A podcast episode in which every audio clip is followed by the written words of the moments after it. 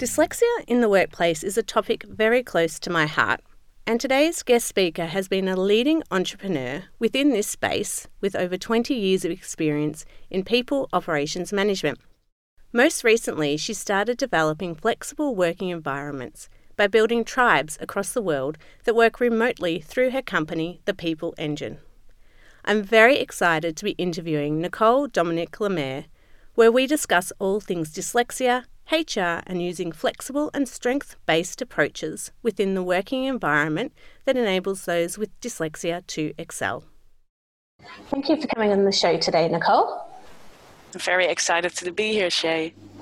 So, Nicole, you've built an amazing career as an entrepreneur and you've written several books and have 20 years' experience in people operations management. What led you into a career of entrepreneur and people's operation management? And what is people operations management? Because I haven't um, heard that term before.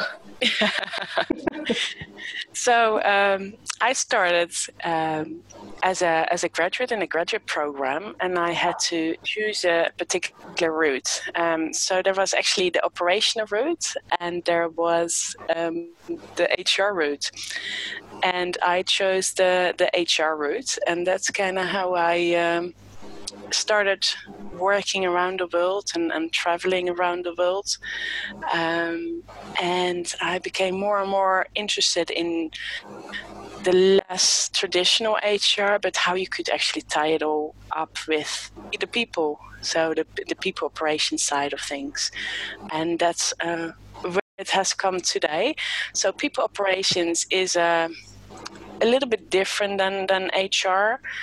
It involves everything within you know the operation of a business, um, and it focuses much more on um, the results in the end. So data driven, um, much more focused on, on, analytics.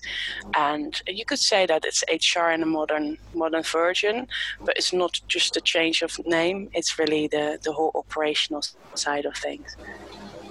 And the entrepreneurial side, where does that come from? Well, I always thought um, that my family actually didn't have an entrepreneurial bone in, in, in, in, their bodies, but I've recently found out that I come from a long line of entrepreneurs. Um, and I think um, my dyslexia and my entrepreneurship has something to do with that. So um, I decided uh, I wanted to be my own boss. I did not want to listen to um, bosses above me that wanted me to do stuff um, that I didn't agree with from either an ethical perspective or from an HR perspective. So I decided, well, what better way of, you know, being my own boss is to becoming an entrepreneur. So I actually help uh, a lot of other businesses with you know people operations but also do a lot of other things on the side and um, i just love it um, it's been hard work, and um, but I could say now after probably six years that I'm pretty pretty going into the right direction with the, the business side. And I think my dyslexia has helped with that a lot. So you now have a company that supports organisations working in remote environments. So is that what led you to develop that company? Yes, I think I started working remotely uh, already when I was like 24, 25, when I was on the graduate scheme um, and I was traveling the world. But I had my own teams in the US and India. And um, it constantly meant um, that she had to work remotely. So, you know, at that time, for example, Skype was just out. You know, it was wonderful to actually see somebody, you know, on the other side. And um, that's kind of how, how I came into like the remote working environment. Um, it actually was never my intention to work remotely or to focus on remote teams or distributed teams. Um, it's kind of found my way to, towards me. And I think, well, usually when that happens, it means that you're you're okay doing it and uh, you can push forward with it as well. Because you were based in the UK, but now you're back in Europe. And even though we're in Australia, most of us still work, we're office based, and some of us get to work our, at home, but we don't really do a lot of remote work considering how big our country is. Yes, I, th- I, think it's becoming more and more normal, but um, it's not for everybody. And this is what I always say to, to everybody as well. It is means sometimes, you know, isolation. It does sometimes mean uh, figuring out things on your own. Um, so, so you know, if, if you're really an extra extroverted person in terms of you love being around people all the time, then then uh, remote work might not always be 100% for you. But then again, you know, it really gives you flexibility to be around people where you want to work in the world. So it's, it's a little bit of a, of a balance of, uh, you know, um, how, how you see yourself as well. And I think from a, a dyslexia perspective, or, you know, um, remote work can actually really, really help people. And um, I'll, I'll have to, you know, go into that a little bit later. So, working from home can be a great way for people with dyslexia um, to get work done. And it's funny because, um, in particular jobs, uh, they get worried that if you work from home, it means you're not going to do your work. So, in Australia, there's a bit of a culture around fear that people are going to slack off and just, I don't know, watch TV or go out and hang out with their friends. So, I think um, the remote work for some organisations, is that fear that people aren't um, going to do what they should be doing, which is a real pity because then it means that you can't have that flexibility if you are dyslexic to have those opportunities, especially I think um, when you're busy and you need that quiet time for those reasonable adjustments. So you've spoken a lot about your experiences around being dyslexic, and you were quoted as saying, My dyslexia and authenticity have been your strengths. When were you diagnosed as having dyslexia? I was diagnosed very early on, and um, I have uh, three siblings, and it was very clear that I had dyslexia or that there was something wrong, wrong in terms of um, my uh, ability to read and my ability to write when I was five and six year old. Um, so actually in kindergarten, um, it was already noticeable that um, there was something something different um, towards you know towards my my work and my play. When I was at kinder, my t- kinder teacher picked up that I was a bit clumsy. What were the signs at kinder for you? My mum didn't pay any attention though, well, they didn't know back then. So, what were your signs? My signs were, well, I think my, my signs were the, the reading part. So I wanted and I got really, really frustrated when it didn't work. And I think that was the first sign, the frustration. So I was to, to my teachers, I was pretty intelligent. You know, as, as a kid, I, I got things and like memory games. You know, I did the visual part, you know, uh, puzzles. I did in no time, you know, faster than anybody else. But then when there was like reading apple or tree, it took hours. Um, and I think that's where it was very, very clear that, you know, there was something not 100% um, similar to, to, to other kids. And I think that really showed. So I was pretty, pretty cool at, um, you know, games and visual visual things, but when it came to literacy and, and reading, it was just a no go zone. you grew up in the Netherlands, is that right? That's correct, yes. And so you, the Netherlands are quite advanced in education and social determinants of health. Um, so did you get, I mean, in Australia, we don't have a lot of, we're still developing our supports and assessments and early interventions for primary school and school age children. So we, did you get access to those type of things straight away? Yes, I, think um, my, my, parents, first of all, were told that I wouldn't go very far. So um, I had uh, one of the assessments and um, it was told, I was told, um, and, my parents were told, and I was standing next to my parents. Don't forget the impact of that is that I wouldn't go far and I would only work for, at the greengrocers. Now I love the greengrocers, you know, and the supermarket, but it wasn't my my dream job. So I think after assessments, and I remember particularly one assessment where I had to hop around the room to see if I fell down or not in terms of dyspraxia. Yeah. Or I had to do math questions and all that. And for me, I, I just didn't understand any of it in terms of why I you know had to do that particular assessment. And i think that's where a lot of things go wrong actually. Um, and um, there was a lot of support to a certain extent. Um, and my my parents had to had you know had to pay for a lot of the, the support um, that that I got um, because I was so early on diagnosed. And so, what was life what was life like growing up for you, going through school and then um, into secondary school? It was a, a challenge. Um, I loved all the hobbies I did next to next, next to my my school. Uh, I was pretty awesome at, at, at those. Um, in school, um, I, I utterly hated the in, in, in Dutch you had to do the the twenty words um, learning each Monday. You had a test, and I was terrible at those. You know, 19 out of 20 I had wrong, and there was no interest for me to to be in that classroom anymore.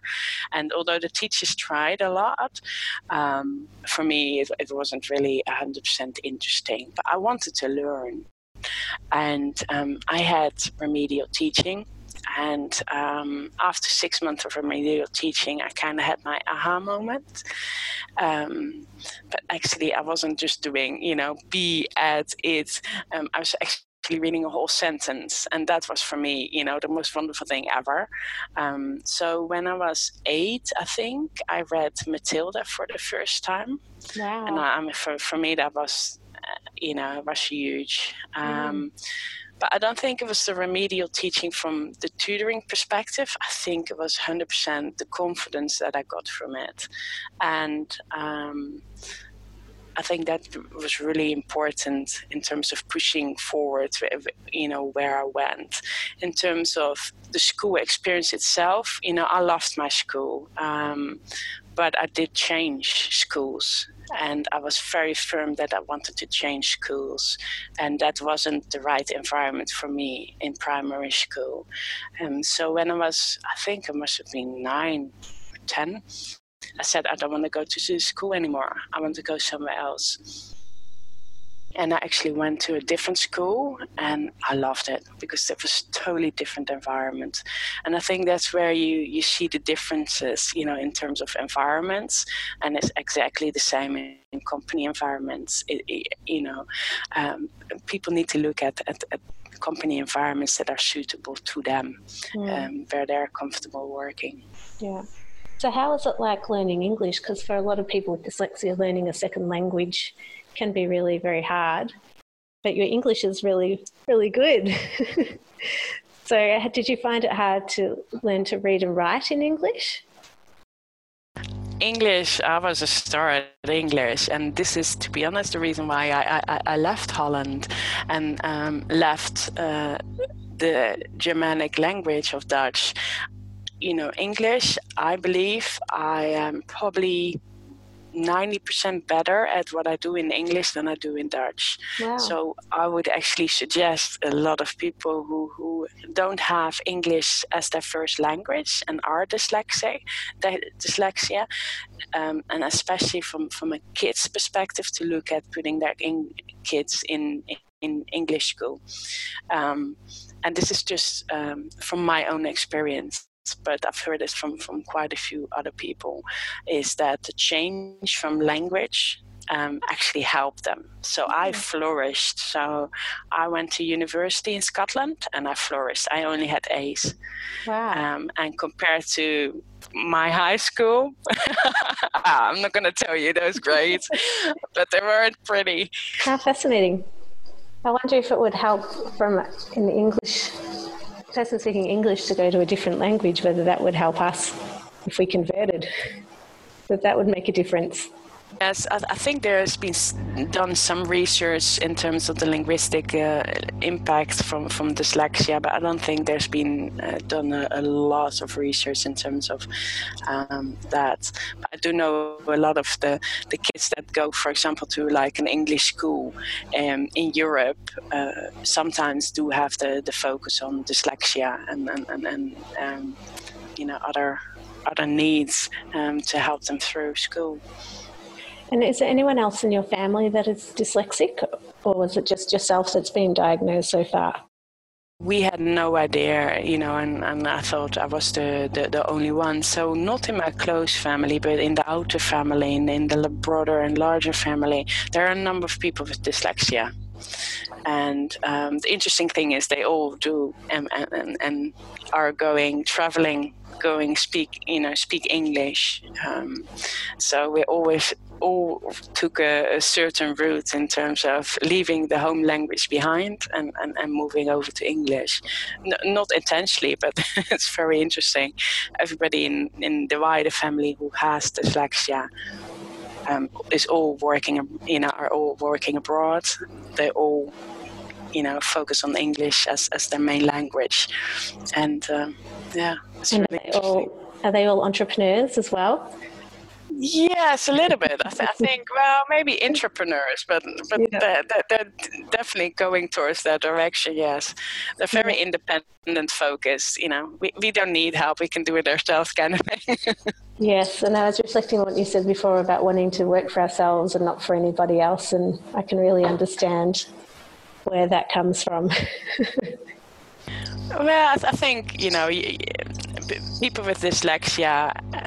You know, we're fighters. We are, and um, and not fighters in in the sense of fighting with you know with people, but fighting sometimes with ourselves, fighting with um, you know frustration, fighting and moving forward with certain things, and um, you know, I think the path to entrepreneurship is almost similar, um, and we know we're pretty good at that. So why not try, you know, being being an entrepreneur? And almost it's almost a similar route, and it's just normal for for for for, for dyslexics and, and people with dyslexia to to to to move that way forward. And that doesn't mean always it's negative in terms of fighting with.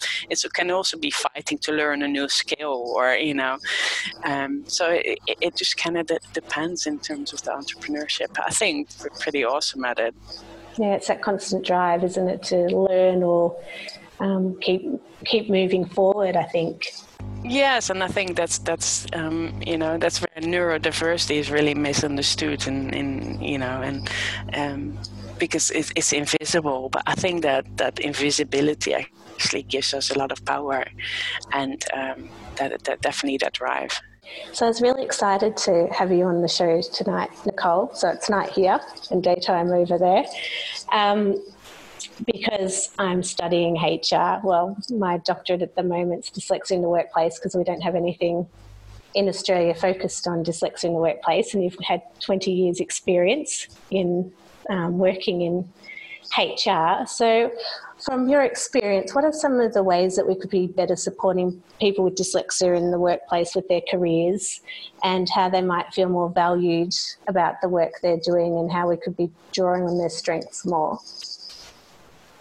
I, th- I, think there's a, a, number of things. So, um, you know, in almost any, you know, every country in the world, there is, um, you know, some type of employment law that says you cannot discriminate. So there's the discrimination part of things, um, but there's also the diversity and inclusion part of it, and that's, you know, specifically focused on the Western world at the moment. It's, it's very, you know, trendy and, and sensitive, um, but I think it's all about achieving a balance between the empowerment of, of, of a worker and an employee and the challenge and I think that's where it needs to be like a clearly understood pattern of, of a strength. So if somebody, you know, is in an organization, it, the, the differences between people, for example, with dyslexia, you know, they're, they're, they're severe, but there, there might be also, you know, undiagnosed. Um, and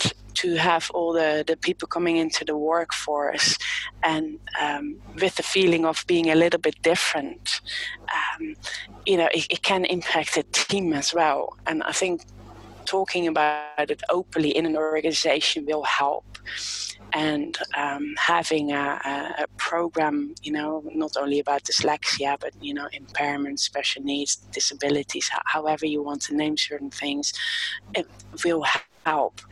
But will it actually change anything? And that's where I think um, the the focus needs to be is in changing the system and changing the systems, you know, processes and, and procedures in a company, and I, I think that's where we're, we're still going wrong, and. Um, we'll, we'll, probably need a, a, lot of work on that in, in, in the future. But I don't think everybody's willing to put that work in from an organization perspective, and that's really sad for me to say, but I think that's that, that's pretty much where we are today. Um, you know, and and how people want to be valued. It, it's we're going more and more towards a digital world, which I think is really good for um, dyslexic. Um, but there's a different support system that needs to be out there from a company perspective to push that forward for people with, you know, uh, special uh, special needs, abilities, impairments, etc. So, have you seen much of a shift in the last twenty years in um, employers uh, thinking around? Yes. Yes and no. So so there's some awesome organizations that do a lot of work, but I think the the greatest the changes that I've seen is individuals that either have uh, you know individual directors or, or managers that either have a, a, child with dyslexia or have had dyslexia themselves. That's where you'll see the, the differences in terms of approach. Um, and the, in, you know, in, in many of the big organizations, there's diversity and inclusion programs, and they're wonderful. And yes, they will help certain people, but they will not help all the people. If you're coming from a, a certain background where you are either undiagnosed or diagnosed late in life, some of these programs may not be for you. And. I think that's that's you know where there needs to be a, a, difference in terms. I was really you know quite fortunate that it was so noticeable that you know um, i got help early on. But there's also many people um, especially in, in, in, in, in different economic environments that either don't want the help or don't receive the help. Yeah. And when they come into your organization, they're not going to go out there and, and, and, and jump into a program for diversity and inclusion or even, you know, disclose that they have dyslexia. They, they, they, they will not even if it's an open environment. They, they've gone through too much. So, you know, how, how can you you know open this up to to everybody and i think mm-hmm. that's where our challenge lies yeah, that's a really good point. Has there been any country in particular, because you've worked in so many, where you feel that they're um, leading the way, or any that have shown good examples of what we could be taking, particularly in Australia, because um, we're so new and we're hoping to develop learning from the best? Yes, I think you know the there's always the UK and the US. Mm. However, I think you'll find the best ways of the best programs and the best ways of working with people with dyslexia actually in much more of the emerging markets. So in africa you know in mm-hmm. south africa in latin america in argentina chile. And the reason why i'm saying this is people don't have the resources there so they have to do it themselves. And what are dyslexic good at is putting things together the big picture thinking and community support and you know putting a, a, whole program around supporting children and pushing forward from you know different economic backgrounds. And i think that's where um, you, will see a lot of the, the interesting, innovative support for, for dyslexia.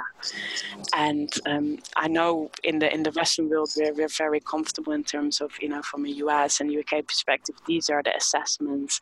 These are the things um, we need to do but how is that actually working out for everybody? And I'm going to be really, you know, harsh in this is, you know, there's huge social and, and financial cost of, of the result of illiteracy. And the implications are, you know, to the economy are, are huge from an underemployment, unemployment and, and crime perspective. So you know, look at these places where they have to figure it out to do it themselves. People know that dyslexia exists but should they follow the Western perspective and have people go through all the assessments, or should they start thinking about how else can we actually push things forward. And I think that's very, you know, it needs to be a little bit of both. And I think from, uh, for example, a Dutch perspective, the, the focus is too much on the assessments, too much, you know, you have to do this, you have to be assessed, you know, this is your diagnosis. That diagnosis is, is, is heartbreaking for everybody. You know, nobody, nobody at the moment wants to have dyslexia. I know there's a lot of you know big influencers wanting to change that, and, and, and you know it's a it's a gift. But then again, you know, how is that changing the rest of the world? At the moment, it's not. So we need to look at more innovative ways of, pushing you know children and, and adults forward with it. Yeah, it's interesting you say that because I mean we're very strong at the foundation around um, people getting a diagnosis particularly because um, in Australia there's a lot of people out there that are trying to sell snake oil ointments that will cure dyslexia. And I think because um, it's still so new in over here in so many ways, and we don't have a strong intervention program, and we're still so young in how people are supported. So we're very big on getting an assessment will help build our evidence base over here and help get funding because you can't get funding in Australia. So um, it's interesting you say that because I love the concept of thinking outside the box and going to somewhere like Africa. And it's interesting because I've had some different countries from Africa start following us on LinkedIn and social media, which I was really curious about. And so now that explains you know, how they've popped up on starting to follow us. But we're very big on, you know, if you get an assessment, that's the first step in trying to build our profile in and advocating to government in why we should be then getting funding for people. But you make a very good point. I, I, think you know diagnosis is very important, but I think you can only start doing that when there's an understanding of of what you're gonna do with it and you know, I, have in university, I was surrounded with, with people with dyslexia who was, you know, who were just diagnosed with dyslexia, while I already had, you know, 16 years of experience with it, and the difference, you know, was amazing. And and these people actually dropped out, and it was heartbreaking for me, and I just couldn't understand why a country would let people down in that way and why a school system would let people down in that way. And to this day, I'm a you know a firm supporter of, of, of you know people with, with dyslexia because of one of those reasons because of that. And these people were talented. They had it in them but they didn't get support early on mm. you know and and um, giving somebody a computer when they're 18 to help them is not going to change anything because they had 18 years of, of, of, of, not the best of uh, school experience and it's still happening even with all the wonderful programs in place in, in some of the countries so so i think you know it, we really need to start changing it and i don't think the solution is always dyslexia is a gift. It is a gift to certain people if you know how to handle it. And I know how to handle my dyslexia and I know how to use it for the best. People who've just learned that they have dyslexia don't know how to use it yet. They've you know gone through a not always bright and positive experience. So, so pushing something and saying either it's a gift or it's a it's a learning difficulty or it's a special needs nothing is going to change their minds it's going to take a little while until they understand how, how, how to kind of work together with it. And it is a, a work together with it. Yeah. And anyone that's listened to a number of my podcasts will know that i don't see it as a gift. I've never seen it as a gift. And whether it's because i was diagnosed late in life like you're saying or whether, um, you know, if I'd been diagnosed early and had the type of support you had, whether I would now see it as a gift. But I just find it as a daily frustration and irritation. And another friend of mine who's dyslexic, we both say if someone asked us tomorrow, would we give it, would we give it away? We say yes. We don't want to be neurodiverse. We want to just be neurotypical. But at the end of the day, we are what we are, and you accept that. But um, yeah, I think that's interesting in terms of you know neurotypical or neurodiverse. Uh, I, I, think you know from an aspect of, of um, being you know different. I think the emotional distress that you know many people experience would be a lot less if there wasn't that shameful undertone that carries it all. And i think that's what you know some of the influencers want to change. There's there's no shame in having dyslexia or no shame in having a special need or disability. And i think that's that's where um, the society attitude you know towards reading writing and, and the spelling problems is, is where we really need to focus you know our, our, our, our direction. But in terms of a, a gift, I see it as a gift at the moment because, from an entrepreneurial perspective, I can help companies um, see the big picture in no time, right? You know, my problem solving skills, you know, I'm, I'm the troubleshooter for, for many people. You know, my spatial awareness is, is amazing and I think those skills, if you understand how to use them to the benefit of, of you, but also, for example, your business, I think, you know, it, it, it is a gift. Mm. But in the meanwhile, you know, in terms of reading or writing, the, the writing aspect, especially with some of the new apps, you know, it, that's going to be a, a, a, big change for, for, for, many people as well. So I, th- I think it can be both. And I think, you know, once I step out of my current role and I um, run the foundation full time, I may actually end up looking at it as a gift, like you say, because I'll have the opportunity where I'm in an environment where I'm actually shining and getting to use all those strengths that you're talking about, those entrepreneurial strengths, to their full advantage rather than in a role where I'm constantly doing all the things that I have a daily struggle with. And I think you know that's where the foundations work, and with the work you're doing in supporting people in HR, where if we're able to support people in their strengths in the work they're doing, and guiding people to get into roles where they can use their strengths, then people end up you know having happier, healthier lives, which is what we're trying to work towards. Yes, uh, yes, I think it's all about the, the, the well-being of people and I, I think a, lot of it is, you know, people think it's their own responsibility to, to deal with it, you know, to deal with a, a, a learning disability or difficulty or, or gift.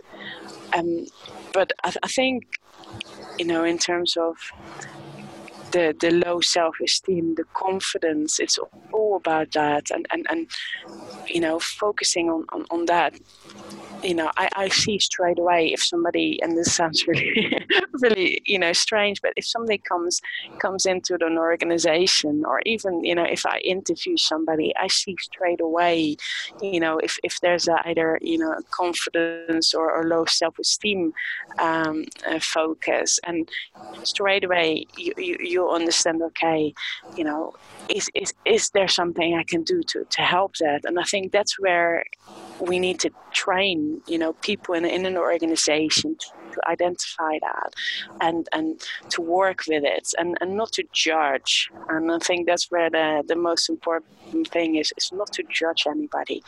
Um, and it's difficult to do. You know, if, if I've, I've had ma- many um, many managers and, and, and co co-workers and colleagues that had to be really, really patient because I can't explain something in five words. For me, it's 50 words or 250 words for me to explain something. You know, I'm a storyteller. I can't do boom, boom, boom. And that boom, boom, boom is crucial in, for example, corporate environments. So how can we train, you know, a, a dyslexic or, or, or, to, to do that, to get those five, you know, 250 words into five words? Or do we have to, you know, or can we still do it with 250 words? And I mm. think that's where the, the change lies. Well, see, my problem is I'm too short. I don't give enough context. And so and I'm too direct and too blunt, and I don't give enough fluff. and so then people think I'm being too direct because I don't, I can't, I don't have enough words to be able to um, to give the story around it, which is really interesting in the workplace. So I have your opposite problem to you. Uh, but that would really go well down, you know, down well in uh, in in Holland. Huh? I mean, the directness and, and the bluntness. We I love that. I need, I need to move to a different country. It doesn't go down well in Australia. Uh, but I, th- I, think that's a gift, you know. To be honest, that is a gift you know, um, I, I, don't think maybe you see it this way yet, but I think in the next couple of years that could really help you in, you know, in moving Dear Dyslexic forward. I don't have any doubt about that, to be honest. Um, Not quite a yeah, that's pretty cool, actually. My team don't find it a gift sometimes. and it's the way I write as well. So I have to remember in emails, I have to go back and put all the the niceties in because I just I write like I speak. Bang. I think it's just a family trait, not so much a dyslexic one. We're all as bad as each other. We're all blunt. we get it from our dad, who is dyslexic actually, so it could be.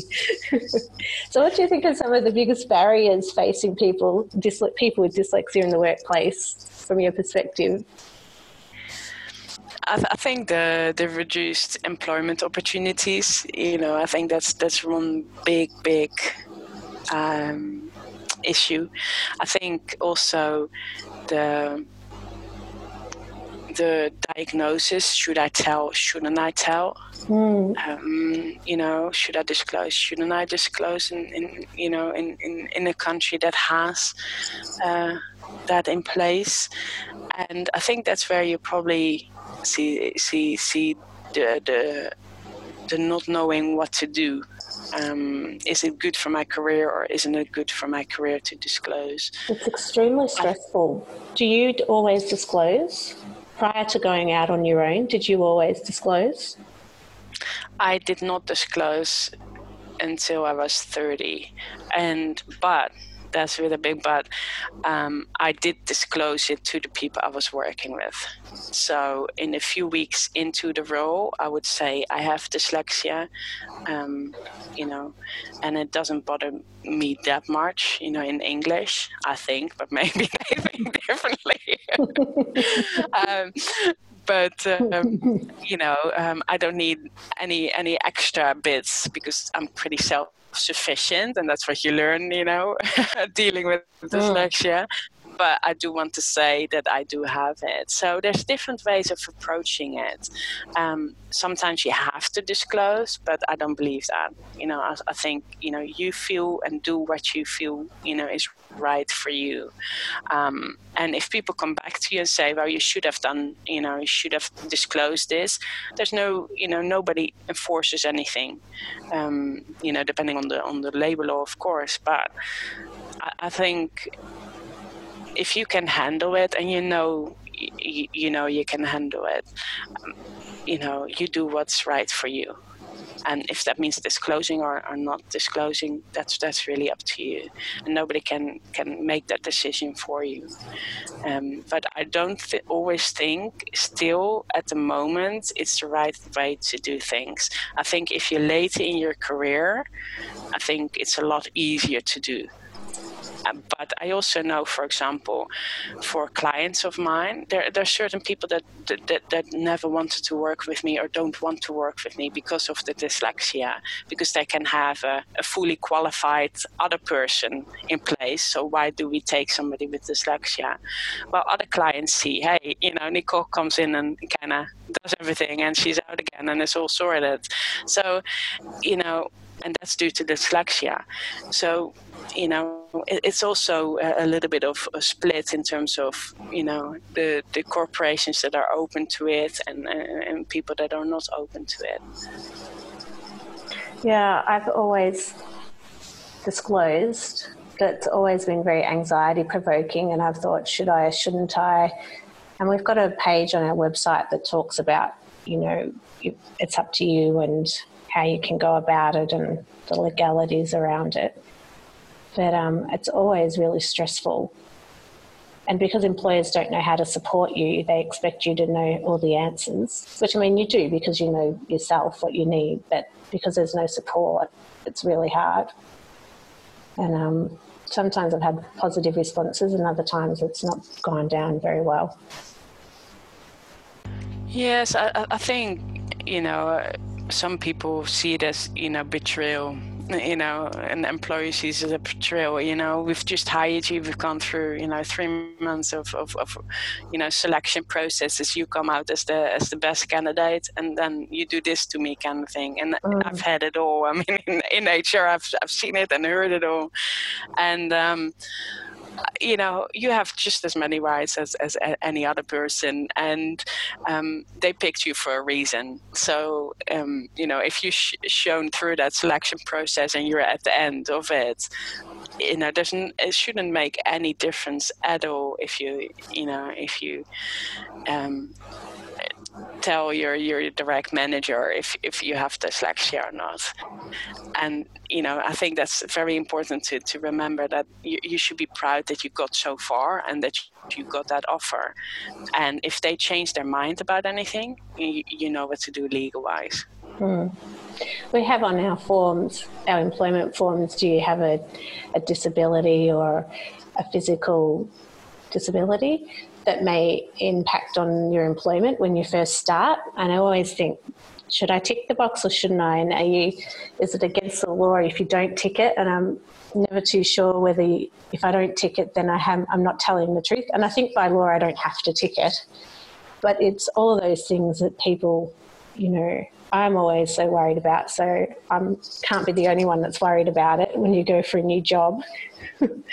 Must run through, if there's one in 10 of us, millions of people's heads when they look at that box. It must create so much anxiety for people. I don't know if you've got the same type of form. Yes, yes, I, I, remember those forms very well, and they're, they're still there. And you know, and nowadays it's a click box. You know, online. You know, do, do yeah. you need special support or not? And and and, and you know, I, I, I would. It really depends on how you feel and where you are in your career. Yeah. But I think at some point you need to come clean, and and once you start living with it and, and, and people know about it, you know, it helps in a certain way as well because you have that confidence that you did get that job and you did work very hard to get to that place and um, and if they you know, if, if, if they discriminate in terms of not taking you through a selection process because of that, or if they, um, you know, do anything that, that you feel isn't right, you know, check out the page that is, that is on the dyslexic and, and you know what to do. Mm. But it, it's, it's, you know, things are changing with it and, and the, the, the issue is many organizations do not know what to do with, with somebody with dyslexia. They have maybe a diversity and inclusion program in place, and they may have, you know, a, sh- a few processes. But you know, I've, I've been contacted many times in terms of saying, well, the company says I have to supply all my own things for, you know, for this, and uh, I'm not getting the extra time, and all these types of things, and you know it's, it's it's difficult because as an organization you may not understand how to deal with it as well and um, I think that's where you know, as you already showed, you know, I write 250 words, you write five words. You know, we're totally opposite in terms mm. of, you know, our expression. And um, you know a manager needs to be able to deal with you know maybe more dyslexic in in, in a workforce. But you know if, if a microsoft and a nasa can do it you know any cor- corporation or small company can do it.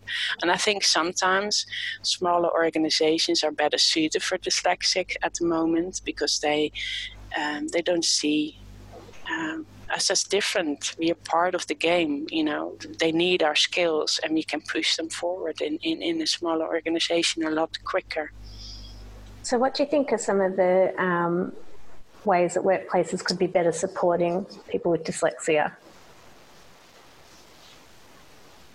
I think uh, it's it's a lot to, to do with understanding, communicating, and being flexible and I think that's where where the crucial uh, part lies is the flexibility for a, a dyslexic. And it's not always someone says, okay, here's this process or here's this program. It's it's the understanding and the acceptance, giving the confidence, and playing to the strengths.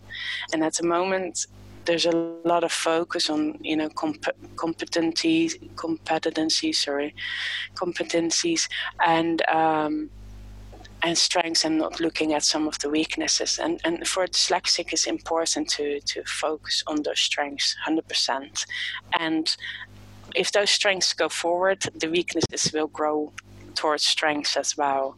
And I think that's that's really where every employer and every workplace needs to you know needs to focus on, and not to see dyslexia as negative you know, some people may not see it as a gift. Um, but it has positive things as well in terms of, you know, helping your colleagues with maybe problem solving or helping colleagues maybe seeing, you know, the bigger picture. So I, th- I think that's where we really need to, to, to look at supporting individuals and not supporting a group of people that have, you know, a disability, special need, or whatever you want to call it. I guess if the workplace focused on everybody's strengths, it would be a better workplace. You're not singling anybody out, then are you? I, th- I think it's about the, the singling out, and it happens all the time now still as well. And I, th- I, think at the moment there's a lot of focus in terms of diversity and inclusion, and you know to to get everybody into the the workforce. But everybody also needs you know and needs and means people with different skill sets, and mm. different skill sets means people with dyslexia, dyspraxia, you know, and I think that's that's what companies are looking at, but they're not there yet in terms of okay, how are we actually going to get all these people in? You know, people who speak 250 words or five words. You know, how how how are we going to manage all these? Um, and I think that's where individual managers and support of and people who understand where we're coming from is really, really important. Um, so I would not even say, you know, diversity and inclusion program is the most important. I would say mentors, certain, you know, almost like, you know, set up a, a program with dyslexia mentors or people who support people who need a little bit more time or who need some extra understanding of, of, of, a particular topic area. And I think that's where you'll really see the, the changes in, in terms of individual teams and individual people, and not so much from a, a big organization, a corporation perspective. It's interesting you use the word mentor because we've just applied for and a little grant for mentoring. And so we're looking at um, mentors at TAFE and university for students, but also mentors in the workplace so, um, focus more on people with dyslexia having a, a mentor and a mentee. But we hadn't really thought about um, an employer or a line manager having a mentor. But maybe that's something we need to look at as well. I, th- I think that's where you'll get the, the biggest impact Um, mm. If I think about who has supported me um, during my, my corporate time, it were all, you know, it was all different mentors, but they were all aware of dyslexia. They did all their research in terms of how can we help Nicole into, um, you know, with her her her dyslexia, and not so much only on me. You know, what can we do to get those strengths out? And I think that's where a mentor will really help, also in, in the workforce. And you know, it's, it's about the, the empowerment and the self-esteem build. And I think once you have that, mentors really, you know, push that forward um, and, and, and, and help with the the whole makeup of the you know neurodiversity uh, within a company. They sound like so I think you're going awesome. the right direction. They sound like really good managers as well, though, to be that engaged and wanting to learn more to be able to support you. I think they're pretty pretty awesome managers, but mm. I think I gave them something else as well that and I think that's maybe how, how dyslexics can can give back is uh, and give people an understanding of what you see in a workplace, you yeah. know, what's going wrong. You know, dyslexic know very well what's going wrong in a workplace and mm-hmm. how to improve something. That's what, you know, all of us are very, very good at. Um, so, so, so share some of that as well with, you know, with, uh, with somebody, in, you know, who, who helps you and, and supports you, whether that's a mentor or somebody close to you in, in, in the workforce. I think that's, that's where we give back a lot um, but we receive a lot as well. So you've become a bit of a dyslexic advocate because I came across you on Twitter, I think it was, because um, as we were saying, um, you're overseas and I'm in Australia at the moment. So, um, how do you feel being a dyslexic advocate? Would you label yourself as an advocate in this space, HR? I have to have to smile about that. It was never at all my intention um, to to first of all to be seen as that.